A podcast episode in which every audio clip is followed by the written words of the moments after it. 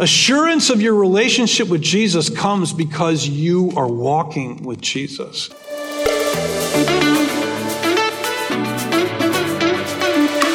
Hi, my name is Michael Tuck, and I'm the Associate Pastor here at Bacon's Castle Baptist Church. We are a local church in Surry, Virginia, dedicated to making disciples of Jesus Christ. This is the weekly podcast that we put out for our local church family and the church as a whole. We hope you enjoyed this week's podcast. Two studies conducted by Barna. Uh, maybe if I turn this one off and just use it. You got me down a little bit, Mark? All right. Uh, two studies conducted by both Barna, uh, the Barna Group, and the USA Today uh, newspaper found that nearly 75%, 75% of young people uh, who at one time say, I'm following Jesus. After, after school, after high school, they leave their faith and they leave their churches behind. And one of the key reasons that they identify is intellectual skepticism.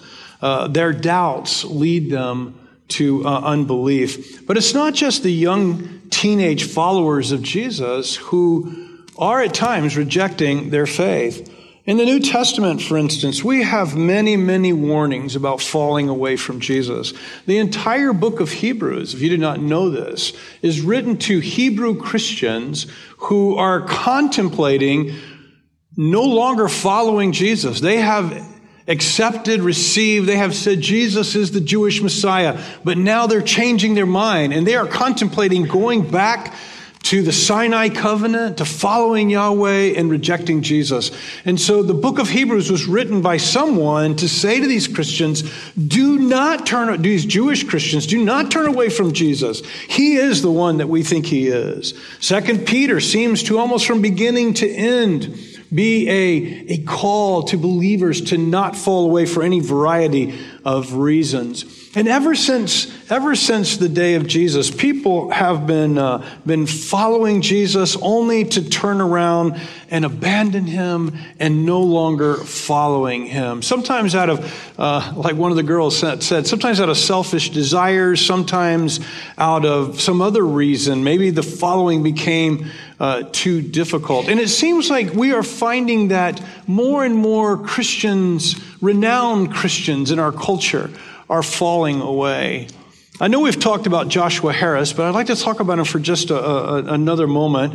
Joshua was uh, 47 years old. He was a celebrity pastor in the evangelical world. He pastored a megachurch in, in Maryland. Uh, he had fame when he was 21 years old because he wrote a book, I Kissed Dating Goodbye, and it influenced many people at that time. And, uh, and Harris uh, left that mega church to go back to seminary. And it was soon after leaving the church that he recanted his book and apologized for it and said, I'm sorry for all the hurt that my emphasis on moral purity and my emphasis on, on parent involvement in courtship, he said, I, I repent of that and I'm sorry if I've hurt you by my book. And then a few years later, uh, Joshua Harris took to his social media, and this is what he wrote. And I quote him I have undergone a massive shift in regard to my faith in Jesus. The popular phrase for this is deconstruction. The biblical phrase is falling away. By all the measurements that I have in defining a Christian, I am not a Christian. And following that, he went on to announce that uh, he and his wife are divorcing, and since then he's embraced a lot of worldview positions that, that we as Bible believing Christians would not hold. But he's not alone. Hillsong writer Marty Sampson wrote this about the same time. He says, Time for some real talk. I am genuinely losing my faith. Christians can be the most judgmental people on the planet. They can also be some of the most beautiful and loving people. But it's not for me. I am not in anymore. Dave Gass, the former pastor of Grace Family Fellowship and pastor of Covenant Church and Cedar Community Church, took to social media to announce the following. After, and I quote him, after 40 years of being a devout follower of Jesus, 20 of those being an evangelical pastor, I am walking away from the faith. Even though this has been a massive bomb drop in my life, it has been decades in the making. Now, most of us in our Baptist tradition, we were taught that once you were saved, you were saved. God would, would keep you and you would never fall away from Jesus. We were taught that the gift of salvation and forgiveness also included a guarantee that no one could steal you out of the hand of God. A quote, uh, or based on the verses from John chapter 10, verse 10. You were eternally secure. Now, unfortunately, now follow, follow me here, because this is important. I want you to, I want you to get this, whether you end up not necessarily agreeing with me at the end. I want you to understand what I'm saying. Unfortunately, over time, this idea of being eternally secure came to also mean something like this. If you prayed a prayer at some time in your past life, a prayer of salvation, you came forward at church or you were baptized, you were going to heaven no matter what the future brought. No matter what happened in the future, you were going to heaven. If at one point you claimed to trust Jesus, you were secure and you could never fall away from Jesus.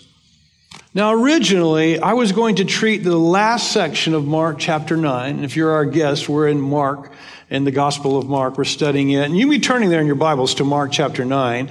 I was going to treat the last verses of Mark 9 as a misconception. But I was always a bit unsettled about that. I always felt like I'm not sure this is a is a misconception on the disciples' part, or rather this is a, a warning, a serious teaching from Jesus, rather than correcting a misconception that they had. Maybe this is just a serious teaching on his part. And so you remember last week, I divided that message in half and we dealt with what I really thought were misconceptions. And now today I'm going to deal with this last part. Uh, instead, I believe that Jesus is treating uh, or, or teaching his disciples about the danger of falling away. And listen carefully to what I'm going to say right now. I'm going to say that maybe Jesus is confronting a misconception that, uh, that we have. Now, I'm going to come out clearly today, and I'm going to suggest something this morning uh, that when you and I were taught that we couldn't fall away, I've come to the conclusion that that's a misunderstanding of what the scriptures teach. I think the Bible teaches that you can indeed begin to follow Jesus, and you can indeed fall away. And not only can you fall away, but you can be responsible for unfortunately causing others to fall away as well. So, like I said, listen to me, listen to understand what I'm saying, and let me see if I can if I can defend what I'm saying to you. So let's begin with our text. It's Mark chapter 9, verse 42. But whoever causes one of these little ones who believe in me to fall away, it would be better for him if a heavy millstone were hung around his neck and he were thrown into the sea. Now, let me deal with something that's not even in my notes, but I noticed this morning when I was reading a different, uh, a different translation. Many of your translations will say, if, if whoever causes a little one of these uh, to sin, does your translation say sin? All right. It would be better for him to have a millstone hung around his neck. Well, the actual word there is scandalon, which means scandal, from which we get the word scandal. It means to stumble someone. So, really, putting the word sin in there and maybe even putting the word fall away in there are both interpretive. They're, they're, the translators trying to tell us what Jesus meant. Literally, what he said is if any, if anyone, whoever causes one of these little ones who believe in me to stumble, it would be better for him uh, if a heavy millstone were hung around his neck. Now, I think Jesus is talking about stumble as in stumble so as to fall away from Jesus, not stumble as in stumble and commit a sin. That being said, let me, let me continue. It would be better for you, Jesus says, to die a horrific death than it would be for you to be the cause of a little one to stumble or to fall away. The idea seems to be if you had a choice between a horrific death of drowning and honestly, I think drowning has got to be one of the more, most horrific ways to die, in my opinion. But if you had the choice between drowning or being the cause of some little one to fall away, Jesus says you should choose that, that horrific death. That's what you should choose. Now, a little one, he doesn't tell us what a little one is. In fact, this morning when we were praying at the eight o'clock hour, and we read that we re, we always, not always, most of the time read the text that we're going to be preaching through, and we pray through it. Someone asked, you know, what is the little one there that he's talking about? And obviously, we, we don't know for sure. We have to interpret that. You remember the context from last week is that Jesus takes a little child in his arms. Remember that? So the little one, it could be Jesus is referring to the child that he still has in his arms. And he could be saying, if you cause a little child like this to stumble, man, it would be better that you drown before you did that, right? Um, or I think it could be that he's talking about someone young in the faith. In fact, the context just previous to this is where John says, Hey, we tried to stop that guy. We stopped that guy from ministering in your name. And Jesus said, Don't stop him. Jesus may have been referring to the disciples seeking to exclude that man from ministering in Jesus' name. Maybe Jesus is saying, Be careful not to cause others who are following Jesus to stumble or to fall away because you exclude them because you because you exclude them because you're selfish or insecure or prideful make sure you don't cause one of these other brothers out here make sure that you're not causing him to stumble by for, for whatever reason you might be doing that but the point that I want you to notice, and this is the point that I want to make, Jesus is warning them you can actually be the instrument of causing someone else to stumble. I'm going to use that word. Now, I want you to know in my mind, I think it means stumble to fall away from Jesus, okay? But the word is actually to stumble, and I think that's fair since many of your translations say sin. Uh, but you, make sure you're not an instrument of causing someone to stumble. Again, it would be better for you to die before than doing that. So I think there's a, a warning here. If you're struggling in your faith, now listen carefully. If you're ever struggling in your faith, be careful not to try to bring other people down with you. I want to tell you something. I have actually experienced that where someone else is struggling in their faith and, and, and no one likes to struggle alone. It's a scary place to be when you're struggling in your faith and you feel all alone. And, and so you share your struggles, not for help. You, you share your struggles because you want someone else to be in that same struggling boat uh, with you. And so you influence others, and then watch what happens. Somehow along the way, you recover your faith. But the person that you stumbled on purpose, because you didn't want to be alone, that person never recovers. Be careful that you don't stumble someone else. But Jesus doesn't stop there. And he challenges us. He goes on. He says, not only be careful not to stumble others, he says, you should be careful that you don't stumble too. And here, here's why you should press on in your doubts rather than choose unbelief. Now, I'm referencing, I mean, some of you may not have been here a couple of weeks ago, but we talked about doubts and what to do when you're having weak faith. And we talked about how, you know, we have a choice when we're doubting. We can choose unbelief by an act of our will, or we can press on in our doubting. And this is why I think you and I should press on in our doubting and, and not fall away, because the choice is between life with Jesus in his kingdom or being thrown into the valley of Hinnom. Let's read the text. It's verse 43. And I'm going to read through verse 49. And if your hand causes you to stumble, cut it. My text says fall away. Cut it off. It is better for you to enter life maimed than to have two hands and go to hell, the unquenchable fire. And if your foot causes you to fall away, cut it off. It is better for you to enter life lame than to have two feet and be thrown into hell. And if your eye causes you to fall away, gouge it out. It is better for you to enter the kingdom of God with one eye than to have two eyes and be thrown into hell where their worm does not die and the fire is not quenched, everyone will be salted with fire. Here's what Jesus says If your hands cause you to stumble, if your feet cause you to stumble, so that you don't enter the kingdom, cut them off. It's better to go into the kingdom without feet. If your eye causes you to fall away, gouge your eyes out. It's better to gouge your eyes out and enter the kingdom maimed than to be thrown into hell. It would be better for you to enter life maimed than to be cast into hell. Now, if you notice that the Bible says be thrown into hell, you may have noticed that. I want to ask the question here, and this is where we're going I'm going to do some teaching, and this might get in the weeds, but just do your best to follow along with me.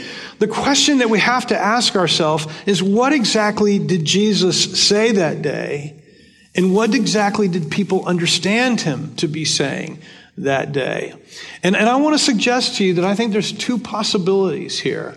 And I'm not going to come down on either one of them. I, I do, I would affirm one of them, but I, I believe there are two possible things that Jesus could mean by what he said that day. So let's dive into them, and I want you to understand them both. But we've got to begin by defining the word hell that's in your translations. And that's in every translation as best I can tell. Uh, the, the word hell there is the English, it's an old English word. It has even older German roots, right? And the word hell meant a concealed place or the concealed place of the dead or it also meant the underworld, right? Actually, a better translation for, uh, for hell would be Hades because that's kind of the thought or the idea of, that is some of the idea behind Hades, or Tartarus would have been the better Greek word for that. Um, but the word hell in your Bible translates the Hebrew word Gehenna, all right? So when Jesus spoke to the disciples that day, he did not say the underworld. He did not say he did not say the place of the concealed dead. Uh, he didn't, he used the word Gehenna. And by the way, the word Gehenna in Hebrew is transliterated into English. You know what transliterated means? It means they picked up the word and they just dropped it in the Greek language. And the Greek word is Gehenna. So you've got Gehenna and you've got Gehenna. They're very, very similar, right? We've pretty much picked up the Greek word, Gehenna, and dropped it into our English. And so when we talk about Gehenna, we usually say Gehenna because we're just using the Greek transliteration of that word. But the word Gehenna, what it means is this the valley of Hinnom. When you read the word Gehenna, when, when Jesus said uh, hell there, what he actually said was the valley of Hinnom. It's also called in the Bible the valley of the sons of Hinnom in other places. And it was most likely called the valley of Hinnom because it was named for its original owner, whose last name was Hinnom, right? So it was his valley. The valley, the location of the valley of Hinnom, we know and don't know where it is. We know it's outside the potsherd gate outside of Jerusalem. Okay? We know that because that's what Jeremiah tells us. We're evidently not sure what the potsherd gate was. All right? And there's three valleys outside of Jerusalem, and all three valleys have been associated with the valley uh, of Hinnom. And so we don't really know which of those three valleys was the valley of, of Hinnom. So when Jesus said to his original listeners, what he said to them was literally this. This is what they heard. It is better for you to enter life maimed than to have two hands and go to the valley of Hinnom the unquenchable fire. And if your foot causes you to fall away, cut it off. It is better for you to enter life lame than to have two feet and be thrown into the valley of Hinnom. So that's what he said. That's what they heard. Now the question we have to ask ourselves is, when they heard that, what did they think Jesus meant by that? So let's back up a little bit into the Old Testament and talk about the Valley of Hinnom. The Valley of Hinnom had an evil reputation in the Old Testament. It was associated with idolatrous worship. But the worst part about the Valley of Hinnom was that it became the site of Tophet. And Tophet was in the valley. I don't know that we know exactly where Tophet was, but Tophet was the place where parents would sacrifice their little children to Baal or to Baal, however you want to say his name, or Molech, by tossing them into burning fire. I mean, it's hard for me to imagine. If you saw social media this weekend, I posted my newest grandson.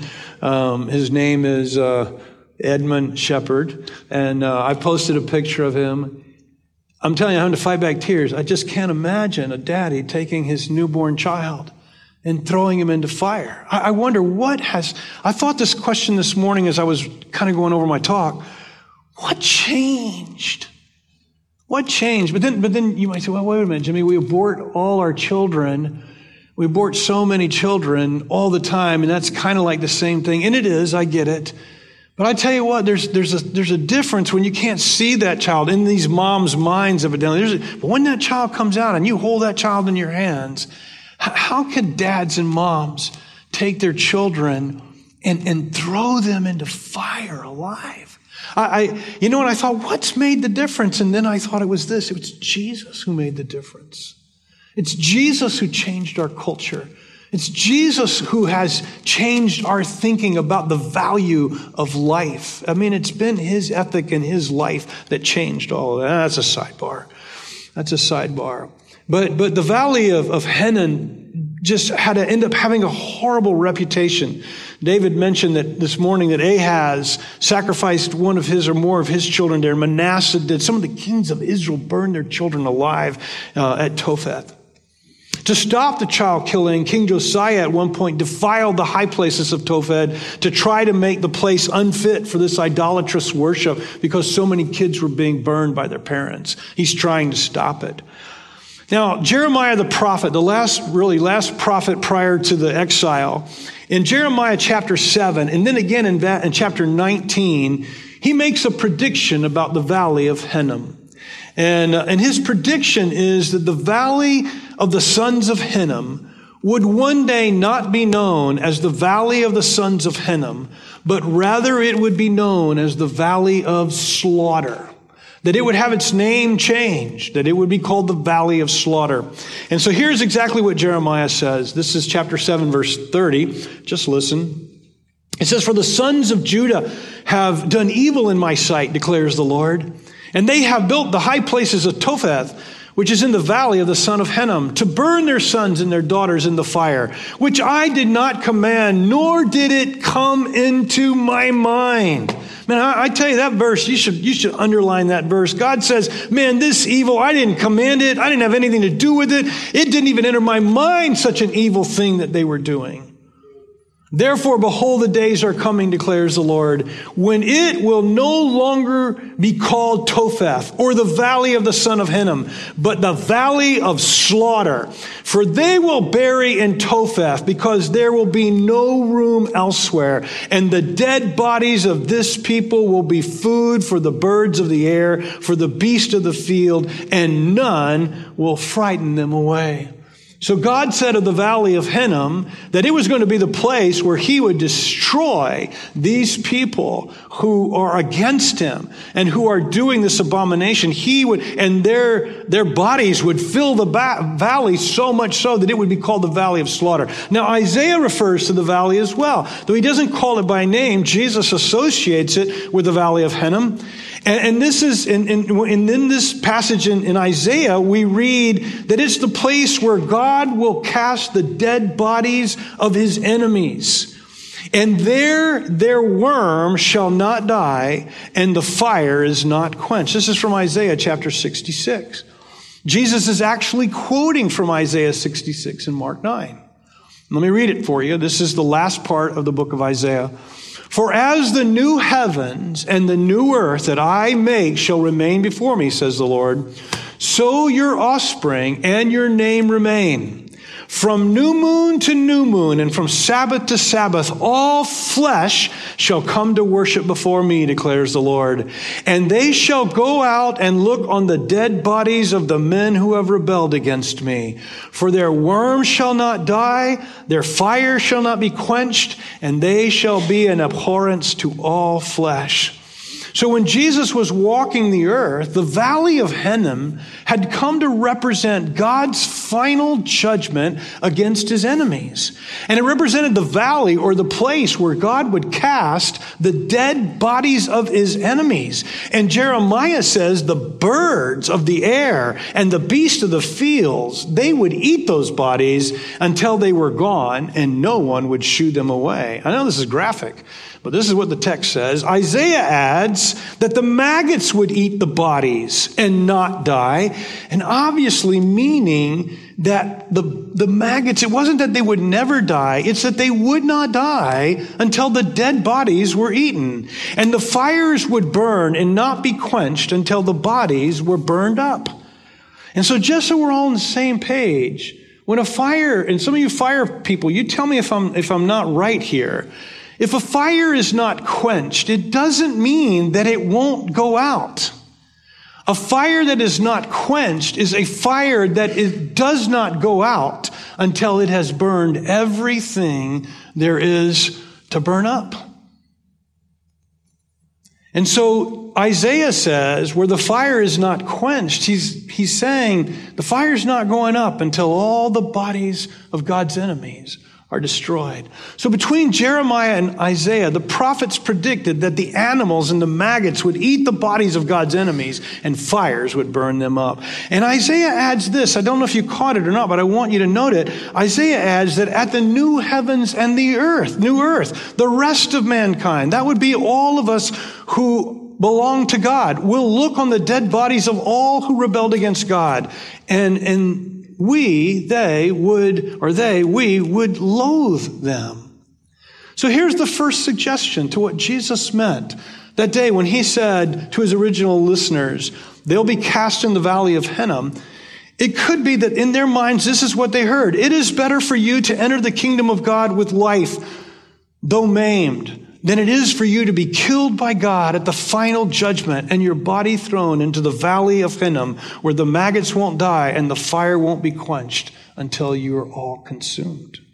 Or another way of saying it, it, it could have been that what they heard was, it is better for you to enter my eternal kingdom maimed than to be destroyed or to be killed or to die at the hand of God in final judgment. Now, that's the first possible understanding, but there is a second one, and this is the one that we've all been taught, and, and maybe the one that's correct, all right? But here's the second one. Now follow with me, follow with me here. By the end of the first century, by the end of the first century, Jewish writers began, it was towards the end of the first century, we have the first Jewish writings that really began to associate Gehenna with eternal conscious torment forever. And so we have Jewish writings at the end of the first century. It wasn't till the end of the second century that we have Christian writings that began to make it clear that Gehenna represented, the valley of Hinnom represented not a place where God would cast the dead bodies of his enemies, but rather would be a place where God would resurrect those who rejected him and, eternally torment them.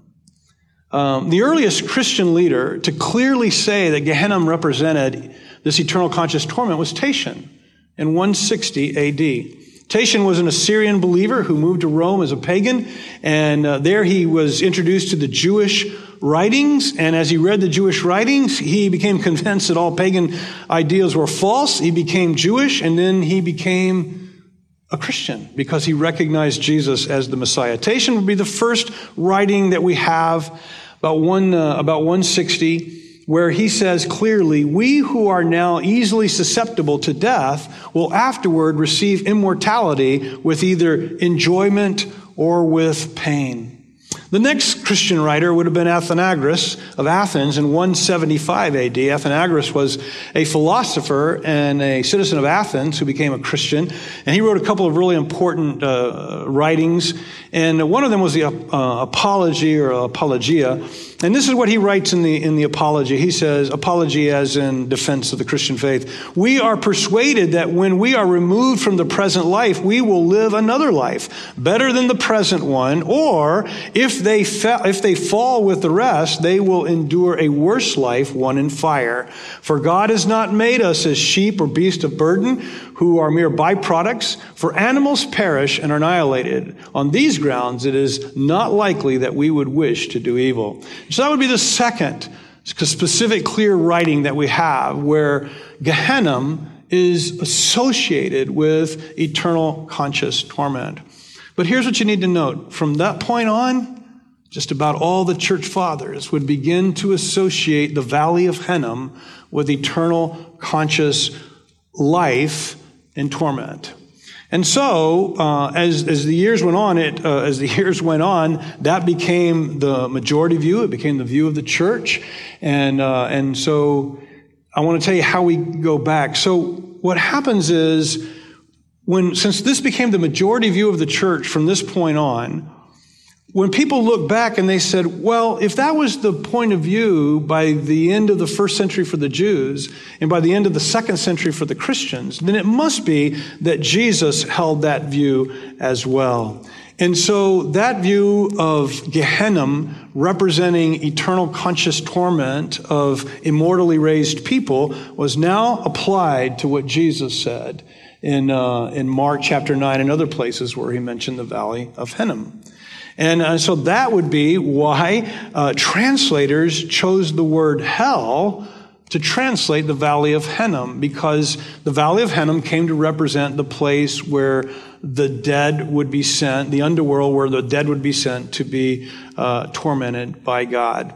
So if this view is correct, then Jesus, what Jesus meant, what his, what his listeners would have heard him say was, it's better to enter life maimed than, than, to, uh, than to die and be cast into the eternal fires of, uh, of eternal conscious torment. Everybody follow that? I know it's kind of in the weeds, but did you follow that? So those are the two possibilities, I think, of what Jesus may have meant when he called it the Valley of Hinnom. But now, now follow me from here on out because here's where I get applicational for us. In either case, here's what Jesus is saying. Do not fall away. Life is your best choice. Life is your best choice. Whether it's death or whether it's torment, life is what you want. When I was young, and, uh, and I think Michael alluded to this this morning, or somebody did, but when I was young, I thought living my life for Jesus to the end would be easy. I know I've told you guys this a lot, so forgive me for repeating myself. Like Peter, I thought, I will never fall away. I, I, won't. I can't. I don't think that anymore. I don't think that anymore. I've grown older, and I'm not nearly as young as I once was. And let me tell you something. I've seen person after person after person fall away. I've seen my kinfolk, who I love more than I could ever tell you guys. My flesh and blood fall away. I, have seen people ever so passionate for Jesus fall away. And I've seen pastors and godly men with the heart for God fall away and no longer walk with God. Today, I do not take my faith for granted. I press on towards the mark. My prayer is that God will help me be faithful to the end. And I don't mean be faithful in not sinning. I, I, I know I'm going to stumble you know, I hope I'm going to stumble less and less. But I'm not talking about that. I'm talking about being faithful to the end, Lord, never abandoning you. And my prayer is often, God, help me be faithful to the end. Remember the old hymn we used to sing when we sang hymns all the time? Remember this? Prone to wander, Lord, I feel it. Prone to leave the God I love. I remember every time I sang that song, you know, in my early days, I was like, yeah, what's that about? I'm not prone to wander. I mean, I tell you now we sing that hymn and it has a different meaning for me. Or how about Keith Green? I don't want to fall. Remember Keith Green? For those of us that are old? You know, Keith Green, I don't, here's his, here's his song, I don't want to fall away from you. Then here's what he wrote. After all the things that you've showed me, I'd be a fool to let them slip away. And doing things I know I shouldn't do. Well, I don't want to fall away from you, from you. Well, every day I pray to start anew because you know, Lord, I don't want to fall away from you. No, Lord, I don't want to fall away from you. And, and, and here's, I think, Jesus' point. Be careful to not fall away from Jesus. Are you listening to me? Be careful not to fall away from Jesus. Take drastic measures to not fall away from Jesus. Someone asked me, what does that last line mean? We will all be salted with fire. Here's what I think that means. We'll all be judged. We'll all be judged. And so therefore, take drastic measures to not fall away. And that is the application of this message this morning. Take drastic measures not to fall away from Jesus. Now, let's go back in our text just a little bit. Is Jesus literally advocating you chopping your hands and feet off or gouging your eye out? Is he literally asking, is that what he wants us to do? You, you shake, some of you shake your hands, no, heads no. Why? Why do you say that?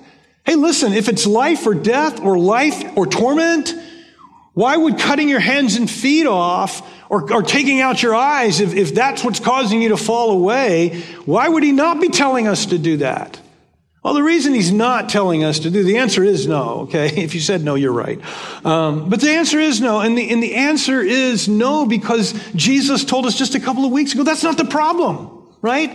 It's not what comes into you. It's not your extremities. It's not your eyes or your feet, even though the eye is the gate to the inner man in some ways, right? It's not your eyes or your hands that's the problem. It's your heart. It's your heart that's the problem, right? And so that's why he's not literally saying cut your hands and feet off and gouge out your eyes.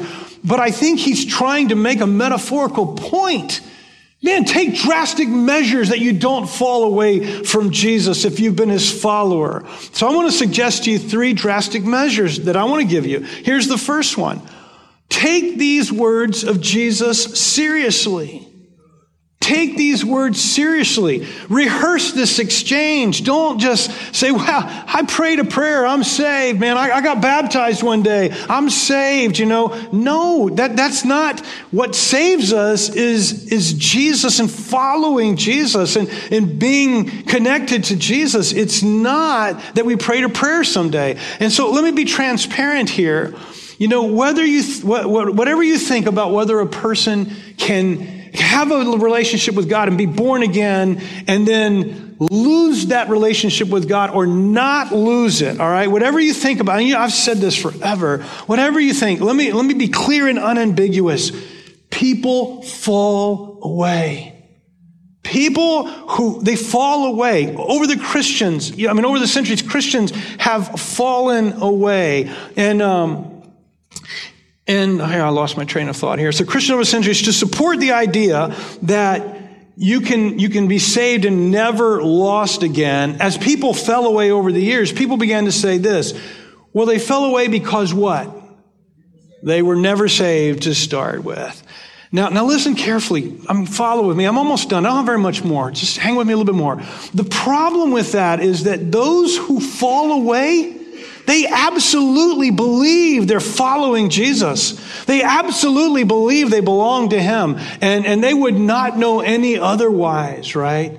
I tell you, Joshua Harris, that gas pastor, I mean, they, they believed they were saved, okay? And those of us that are watching them, we would absolutely say they belong to Jesus. We would say, hey, there's, they got the evidence. They got all the marks that they're following Jesus. So if a person can't tell themselves that they're not, that they don't belong to Jesus, and you can't tell that they don't belong to Jesus, how can you say you're never going to fall away?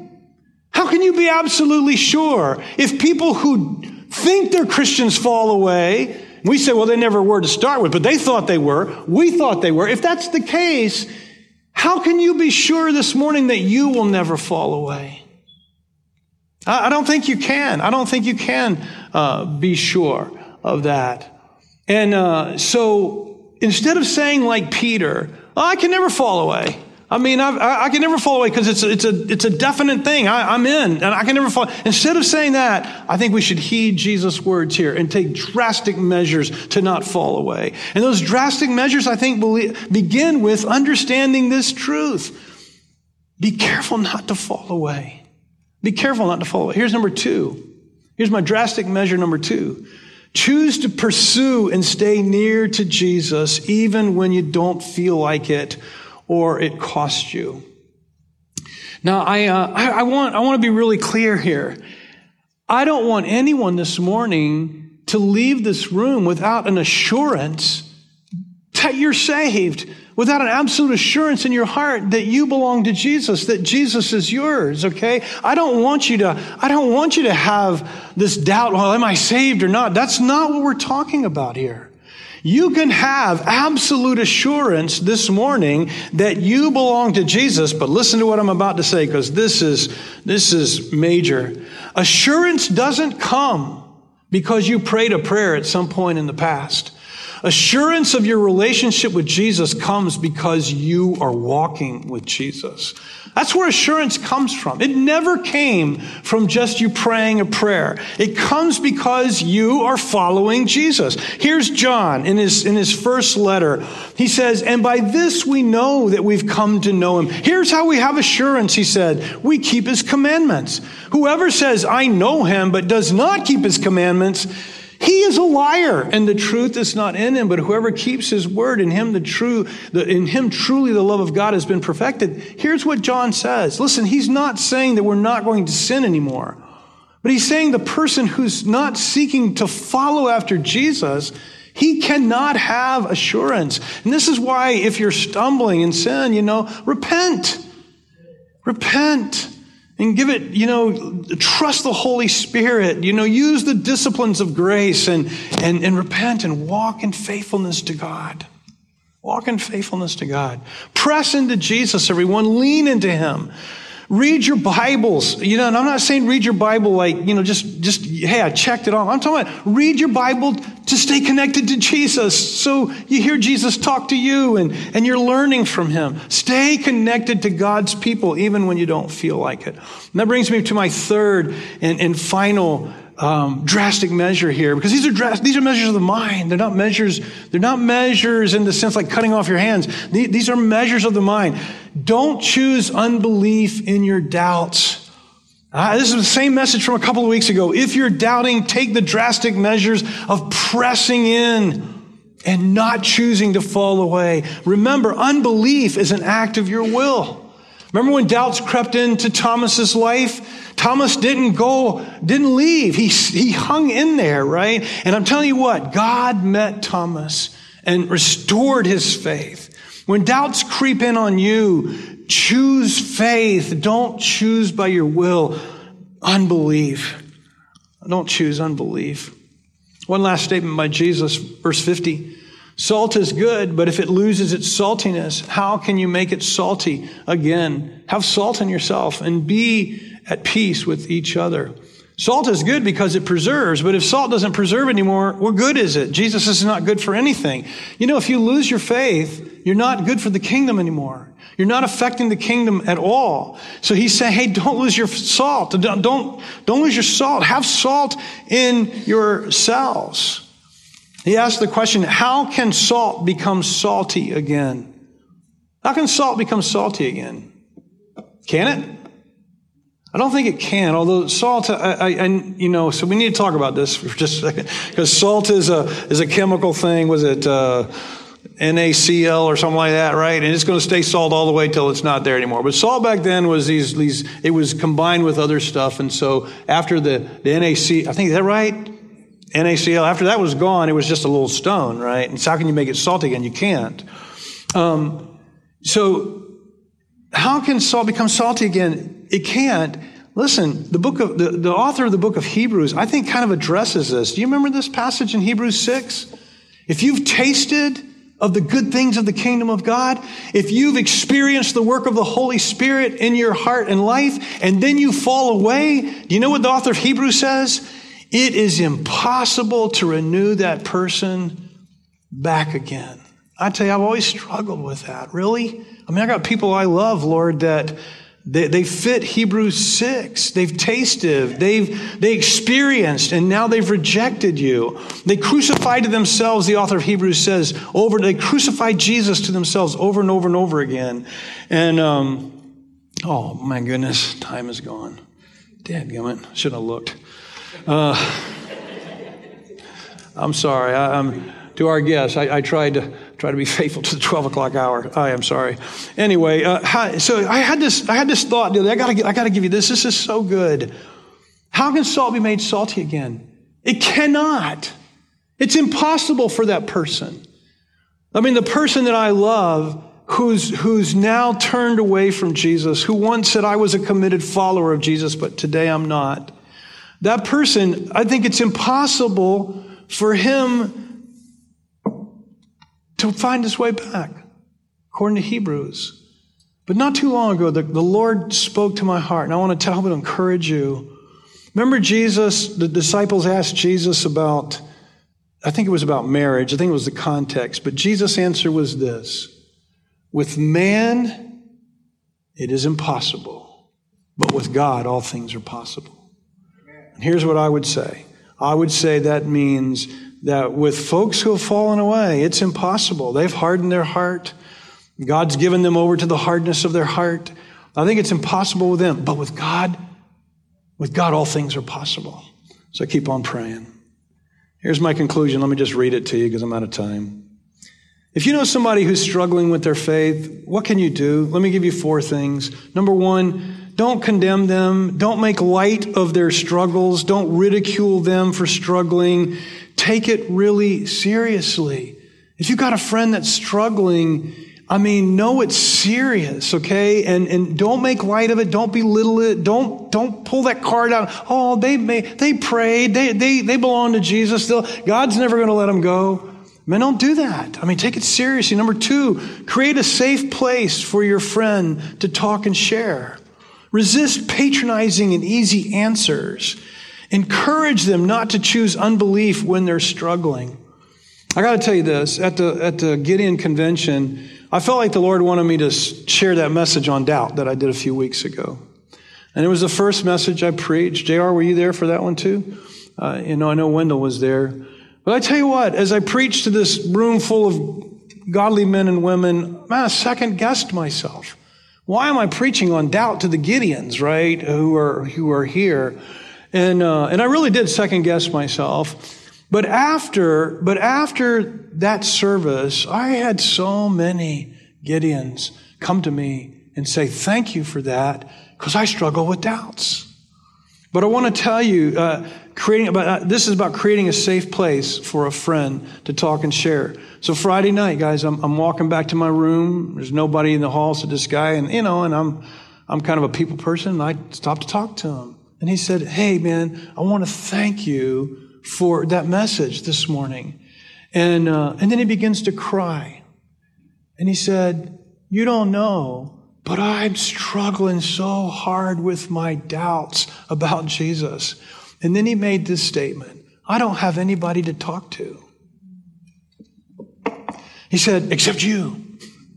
And meaning I guess that he felt freedom to talk to me because of that message, right? And uh, so we have to be people that when our friends and brothers and sisters are struggling, that we're, we're the safe place for that person to share and without belittling them we, and, and not giving them pat and easy answers, but helping them in their struggles. The third thing I said was, with, I want to talk about with greater detail was help them understand the root of their faltering faith. And you said, man, how would I know? Man, I don't know. When a friend of mine was, was struggling recently, man, I didn't know what to say or whatever. But you can, you can be a sounding board. You can, you can ask questions. And if you don't know the answer, you can go. I, I, remember when my friend talked to me, I remember I called a bunch of my pastor friends and I said, Hey, help me, help me. What do I, what do I do? How do I encourage my brother? And I asked them all to pray. And, and so you might not know, but you, you seek to find out. And the last thing I said was pray for them. And when my friend told me he was struggling, I was praying for him. And I got some other people lined up and, I, and they were praying for my friend. So if you got someone who's struggling, maybe going to fall away, hey, let's, let's be there. Let's be there for them. And for all of us, let all of us, let's not fall away.